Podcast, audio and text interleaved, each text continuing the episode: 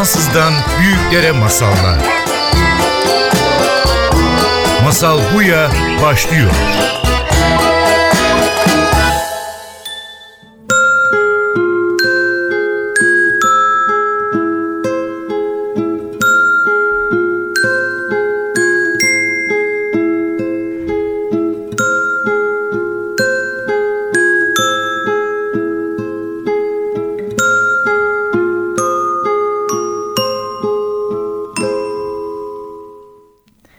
Gözlerini kapat, görmesinler.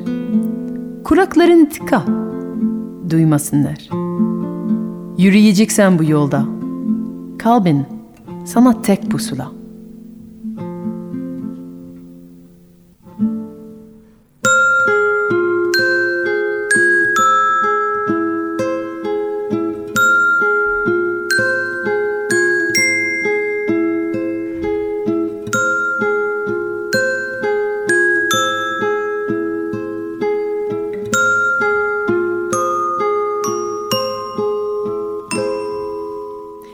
Varmış bir yokmuş, küçük bir kasabada bir tüccar yaşamış. Bir zamanlar çok zengin olan bu tüccar şanssızlığından parasının çoğu kaybetmişti. Ve ailesiyle sürdürdüğü hayatı sadeleştirmek zorunda kalmıştı. Tüccar bundan şikayetçi değildi. Tek isteği karısıyla ve üç güzel kızıyla sakin bir hayat geçirmekti. Bu yüzden beraber geçirdiği her gün için tok yattıkları her gece için şükrediyordu. Ama sorun bakalım karısı ve kızlarının gözünden bu durumun nasıl göründüğünü. İşte orası çok farklıymış. Karısı her gün eski zengin günleri hatırlayıp ah çekip duruyor. İki büyük kızı da yeni ayakkabı alamamaktan, hep eski moda elbiseler giymek zorunda kalmaktan pek şikayetçiymiş. Bu durumdan rahatsız olmayan sadece en genç kızmış. Herkes ona gül kız dermiş. Gül kızın mutlu uyanması için sabah penceresinden güneşin ışığın girmesi yetiyormuş. Ormandan toplandığı palamutlardan kolye yapar kırmızı yapraklardan taç yapıp saçlarını süslenmiş. Yani ne takıya ne de yeni elbiseye ihtiyaç varmış.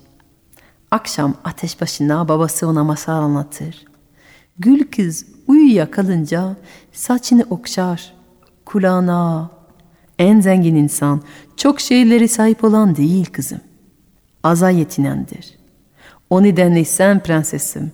Bu dünyanın en zengin kişisisin. Gel zaman git zaman bir sabah genç kız kahvaltı sofrasına pek suratsız oturmuş. Evde kimse böyle bir şeye alışık değil tabii ki. Babası endişelip hemen sormuş. Kızım ne oldu? Kötü bir rüya mı gördün? Yoksa sabah güneş odana girip seni neşe parmaklarıyla uyandırmaya mı unuttu? Tam tersini babacığım. Dün gece çok güzel bir rüya gördüm. Ormanda yürüyordum ve ağaçların arasında havada asılı duran bir çelenk gördüm. Güneşin bütün ışıkları yansıtıyordu. Üstünde her renkten çiçekler, altın kurdelere, ince işlenmiş iğne oyaları hepsi de öyle güzel bir araya getirilmişti ki hayran kaldım. Gözlerim pencere gibi açık, çenem yeri kadar düşmüş, baka kaldım. Ve şimdi ilk defa hayatımda olmayan bir şeyin özlemiyle uyandım. Belki de bu hayatta ilk defa kendimi fakir hissettim.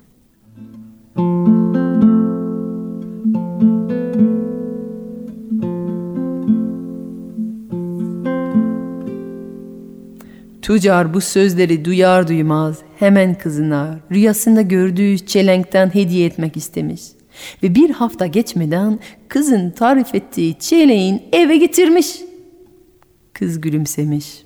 Babacığım, ince davranışın beni mutlu ediyor. Ama hayalimde gördüğüm çelenk bambaşka. Bu ülkede, bu dünyada bunu yapabilecek biri olacağını hiç zannetmiyorum. Ancak bir melek yapar böyle bir şey.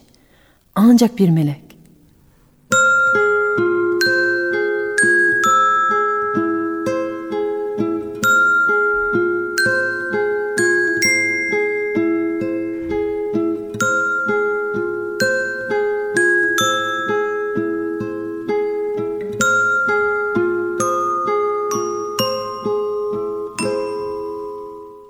Yaz geçti, sonbahar geçti.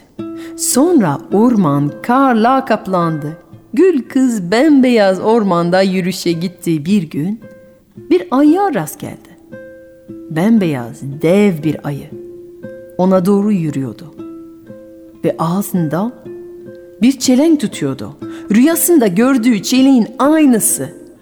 Gül kız heyecanla koşup ayıya sarıldı. Ayıcım ayıcım senden güzeli yoktur. Bu dev bedenin içinde bu kalın kürkün altında bir melek kalbi sakladığını biliyorum. Ayı öyle düşünüyorsan bir hafta sonra evine gelirim. Seni babandan isterim. Benimle gelirsen bu ayının kalbi her saniye senin için atar demiş. Ve çeleğin bırakıp beyaz ormanda uzaklaşıp yok oldu. Kız uçarak eve döndü. Bütün aileyi gösterdi güzel çeleğe. Evinin kapısına astı. Sonra da babasına olanları anlattı. Babası bunu duyunca çok kızdı.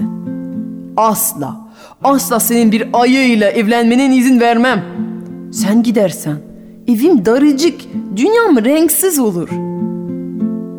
Bir hafta sonra ayı evinin kapısına gelince baba gül kızı saklayıp ayıya en büyük kızını vermiş.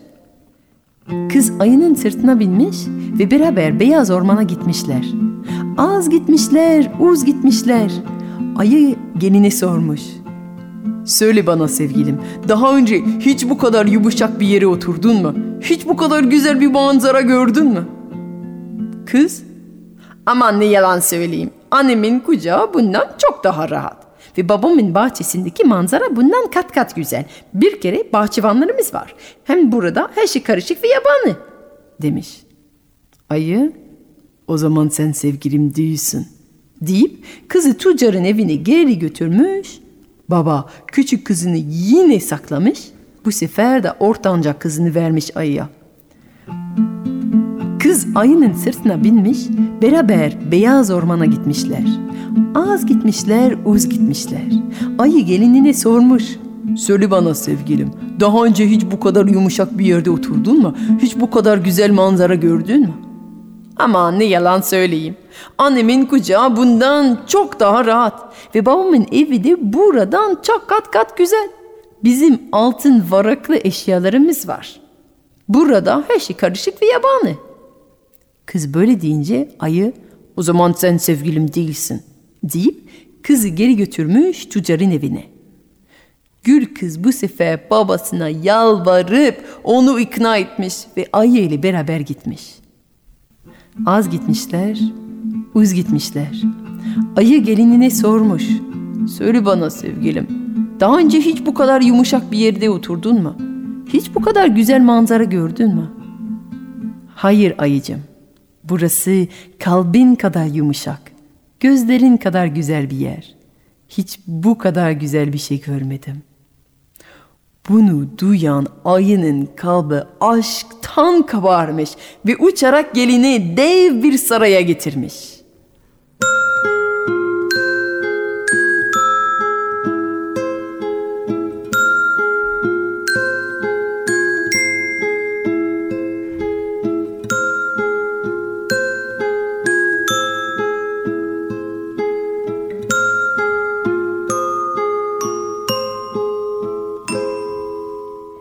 Saraya gelince kapılar açılmış.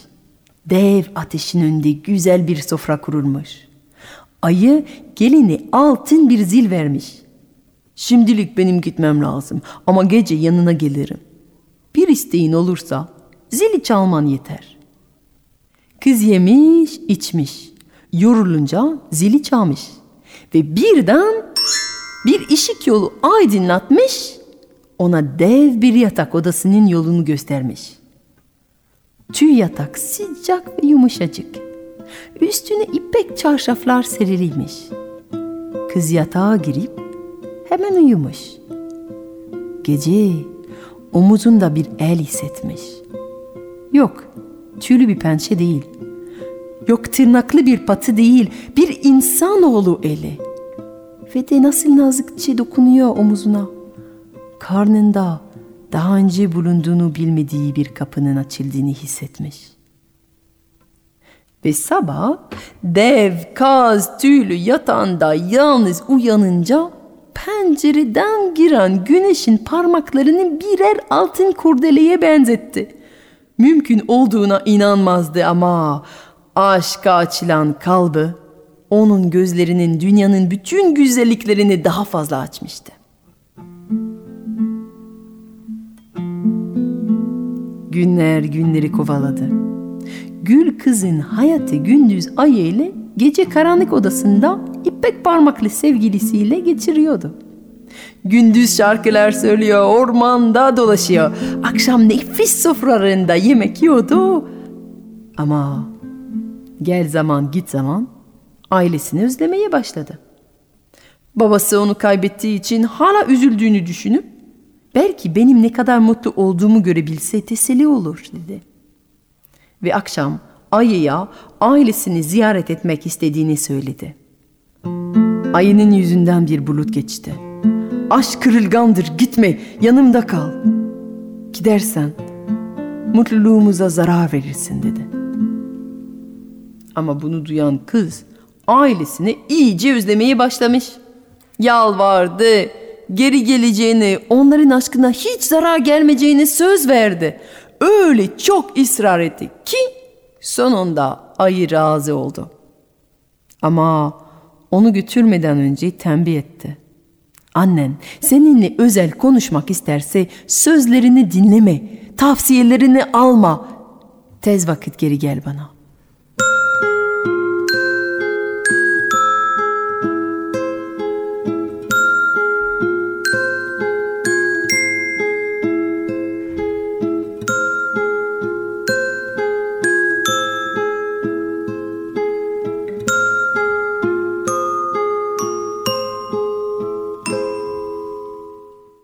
Kız eve gelince ailesi çok sevindi. Babası mutluluktan uçtu. Annesi ise kızının durumunu iyice merak ediyordu. Ve mutfakta onu tek başına bulunca hemen sordu. Kızım gerçekten mutlu musun? Bir kızın kocası ayı olur mu hiç? Buna nasıl razı olursun? Anne, zannettiğin gibi değil. Kocamın kalbi saf altından ve beraber geçirdiğimiz günler kadar güzel geceler geçiriyoruz. Annesinin merakını yatıştırmak için de ekledi. Gece kocam gerçek insan olarak giriyor yatağıma. Annesinin kaşları tavana kadar fırladı. Ne dedin ne dedin kız? Aşk seni kör etmiş. Düşün biraz. O zaman görürsün bulunduğun durumun garipliğini.'' Gece bir erkek oluyorsa o zaman gündüz neden ayı oluyor? Seni seviyorsa neden sana hiç yüzünü göstermiyor? Senin gözlerini açmanın zamanı geldi. Yanında uyuyan adamın sırlarını ışık yak ya ak çıkar ya da kara. Bu sözlerle kızının kalbine şüphenin tohumunu ektiğini görünce eline bir mum tutuşturdu. Gece uyuduktan sonra bu mumu yak ve gör göreceğini Sonra söndürürsün. Onun gözlerini kapalıyken seninkiler açık olsun. Gül kız bir gün sonra kocasının sarayına döndü. Gece kocası onun yanında geldikten sonra simsiki tuttu mumu elinde.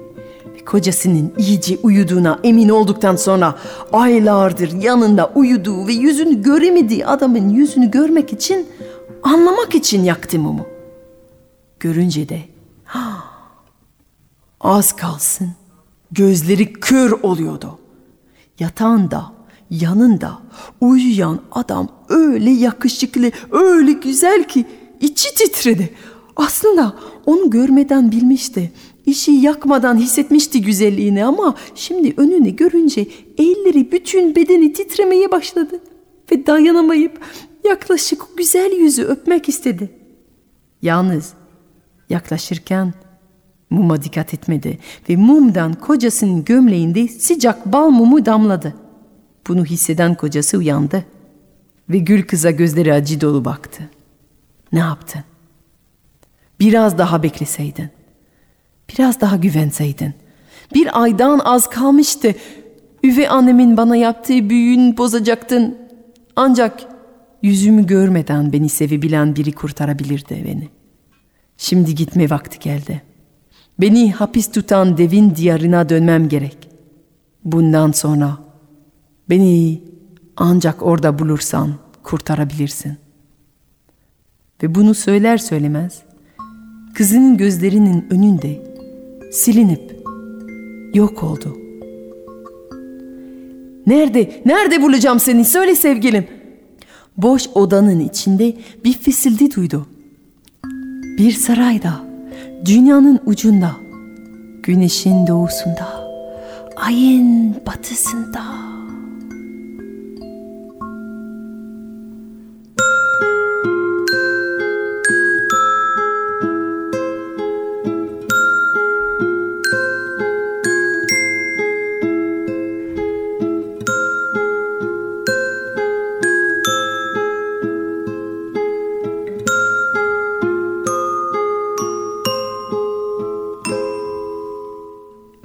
Sabah ilk ışıklarla yola çıkıp yürümeye başladı. Dümdüz. Aradığı diyarın neresi olduğunu bilmediğinden tek çare kendisini yola teslim etmek olduğunu biliyordu. Artık ne gözleri ne kulakları işe yarar. Bilinmezliğe doğru onu götürebileceği tek pusula kalbi olduğunu biliyordu.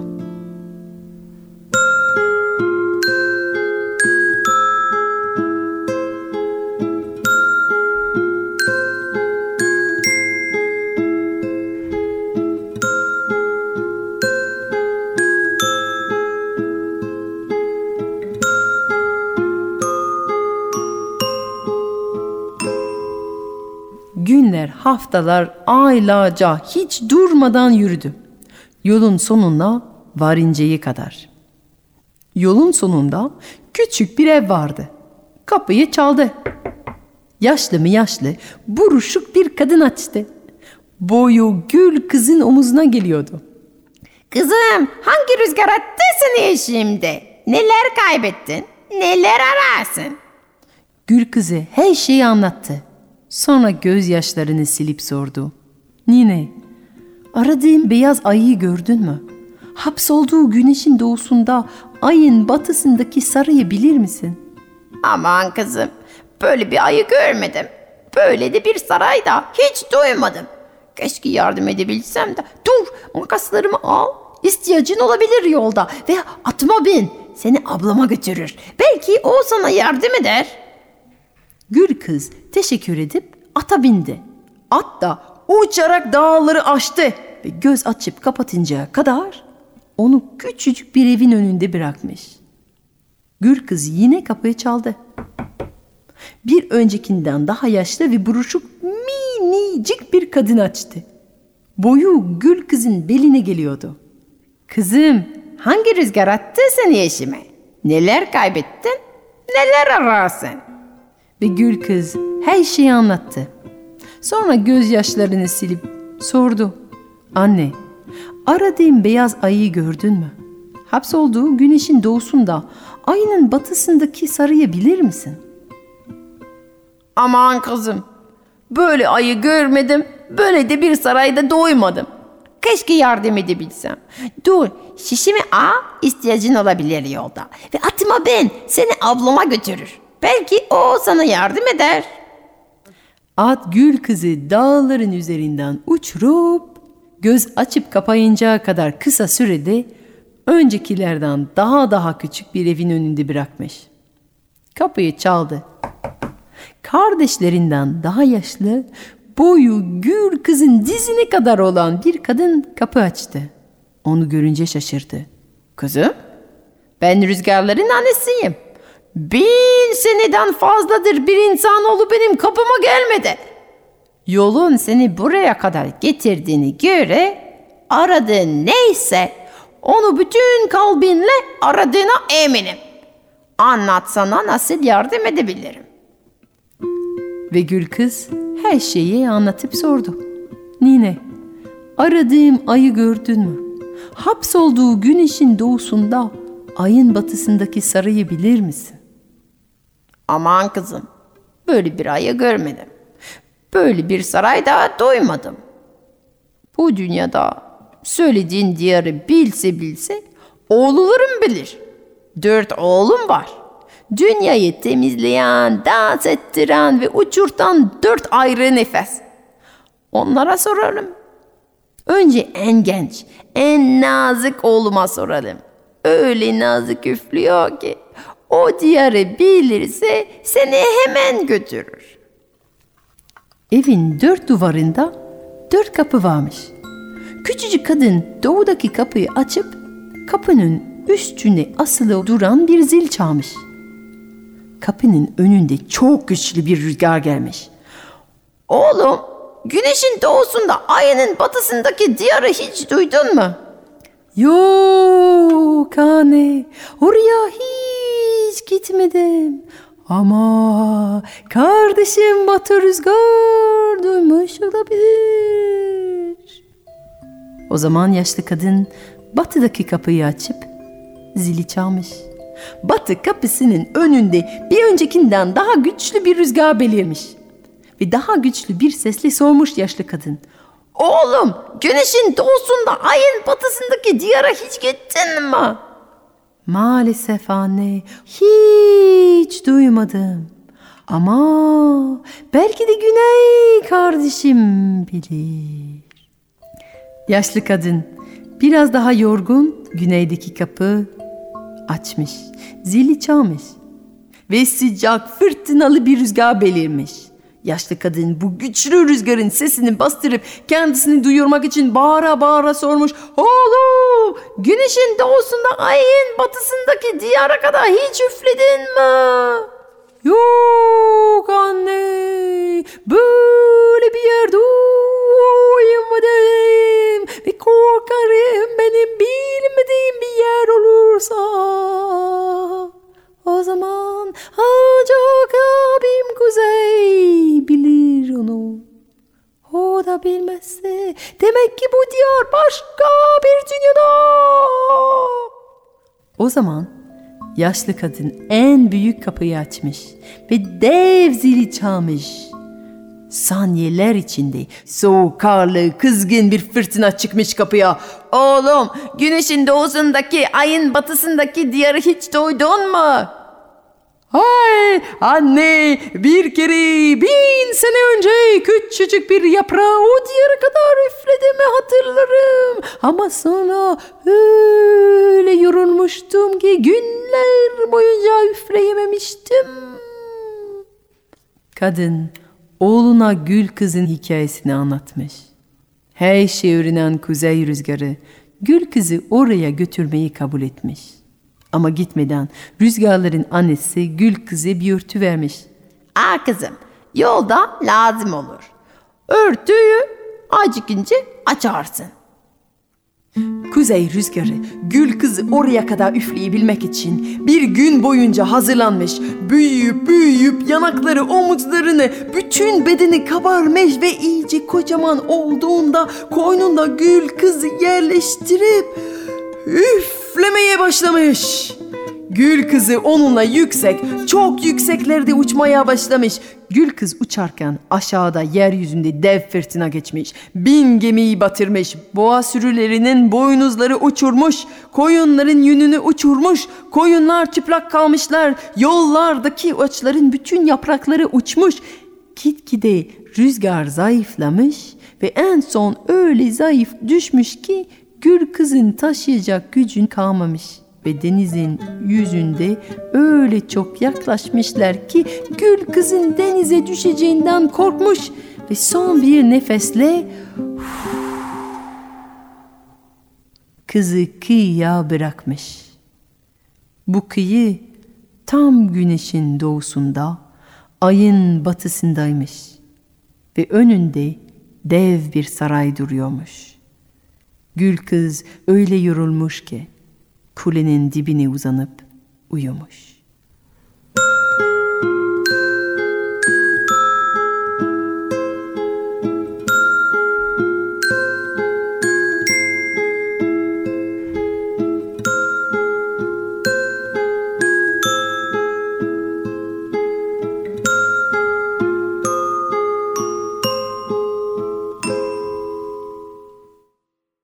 Sabah bir sesle uyanmış. Lay lay lay lom lim lom benim olacak bu güzel prens lim lim lim lam lam lam benden kaçamaz bu yakışıklı düğün yapalım saçımı tarayayım düğün yapalım saçımı tarayayım Gül kız başını kaldırıp yukarıya bakınca dev sarayın penceresinde saçını tarayan dev bir kadın görmüş. Derisi yeşil, dev gözleri pırtlak ve burnu altı karış uzunluğundaymış. Burnuna bir fiyonk bağlamış. Kendince çok süslü, kendini çok beğenmiş. Sanki dev bir prenses. Gül kız elini cebine sokmuş ve kapısının çaldığı ilk yaşlı kadının ona verdiği makası çıkarmış. Ve bilmeden havada makas kullanmaya başlamış. Bir de ne görsün? Havada makası dolaştırdığı yerde ipek kumaşlar belirliyor. Kes kes kadife, saten, pamuk hayal ettiği kumaşlar neyse onun önüne gelip hem de hayal ettiği kıyafeti göre kesiliyor. Pencereden aşağı bakan uzun burunlu prenses bunu görmüş ve hemen çağırmış. Ne güzel makas bu. Benim evimde düğün olacak. Düğünde herkese yeni elbise lazım. Bu makas için ne kadar istersin? Bu makaslar ne altın ne de gümüş için satılık değil diye cevap vermiş gül kız. Peki ne istersin o zaman? Prensle bir gece geçirmek isterim. Dev kadın bunu duyunca gözleri öfkeden küçülmüş ama birden aklına bir fikir gelmiş ve yüzü rahatlamış. Peki o zaman bütün gece onunla ol. Sabah bu makas benim olsun. Gece olunca Gül kıza söz verdiği gibi prensin kapısını açmış. Ama onu içeriye almadan önce prensin bardağında güçlü bir uyku ilacı koymuştu. Gül kız bütün gece ağladı, yalvardı, prensin omuzlarından tutup sarstı. Ama hiçbir şey fayda etmedi. Prens uyanmadı. Sabah dev kadın kapıyı açınca ona makası verip prensle hiç konuşamadan çıkmak zorunda kaldı.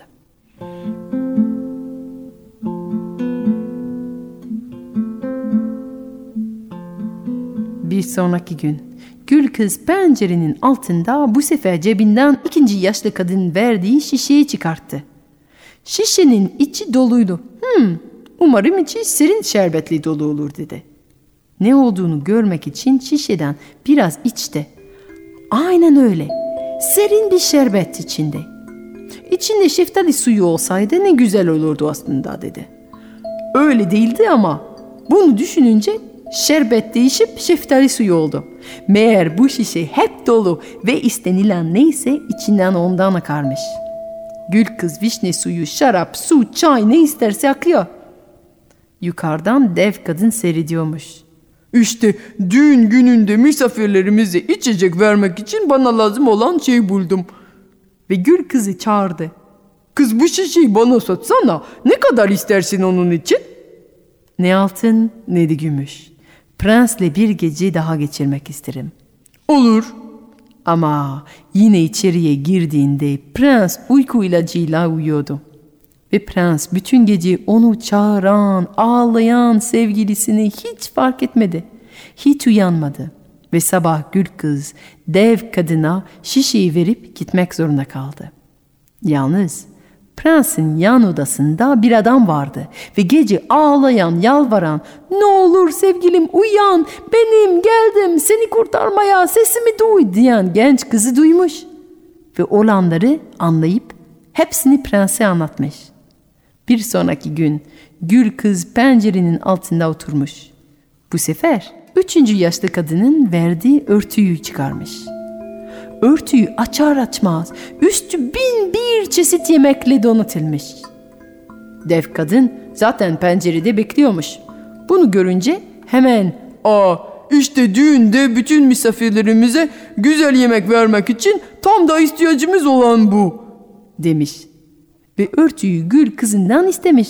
Sen bana bu örtüyü ver ve dile benden ne dilersen. Ne altın ne de gümüş. Prensle bir gece daha geçirmek isterim. Dev kadın hemen kabul etmiş. Gönlü rahat. Zaten prens uyuyor. Ama o gece prense ilaçlı içecek getirince prens içer gibi yapıp dökmüş ve sonra numaradan uyumaya başlamış. Dev kadın bir ineği kulağına batırıp kontrol etmiş. Prensin iyice uyuduğundan emin olmuş ve sonra gül kızı içeriye almış.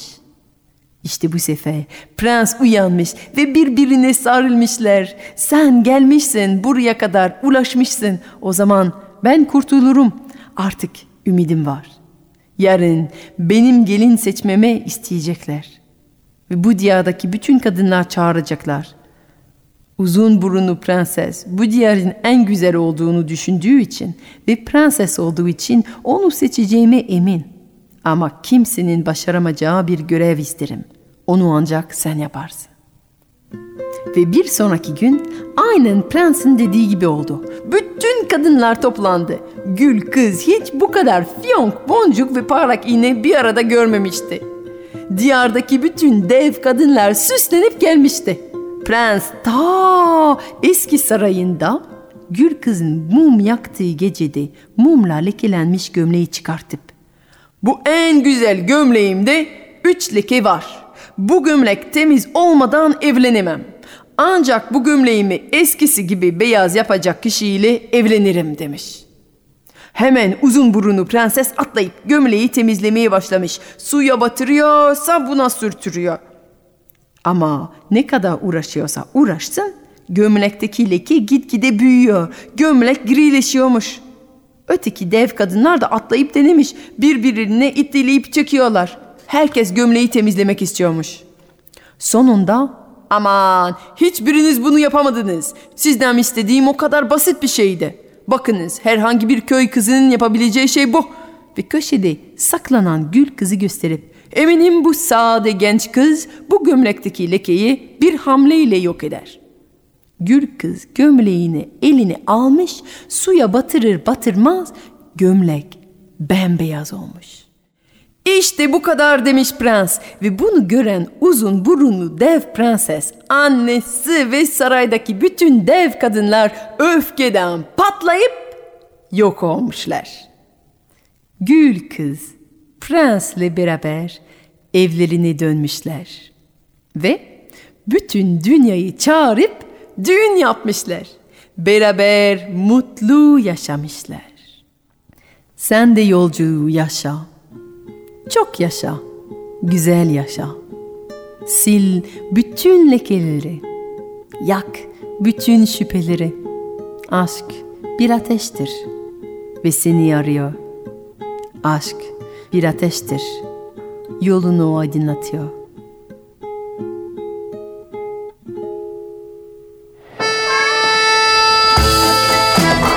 Bir Fransızdan büyüklere masallar.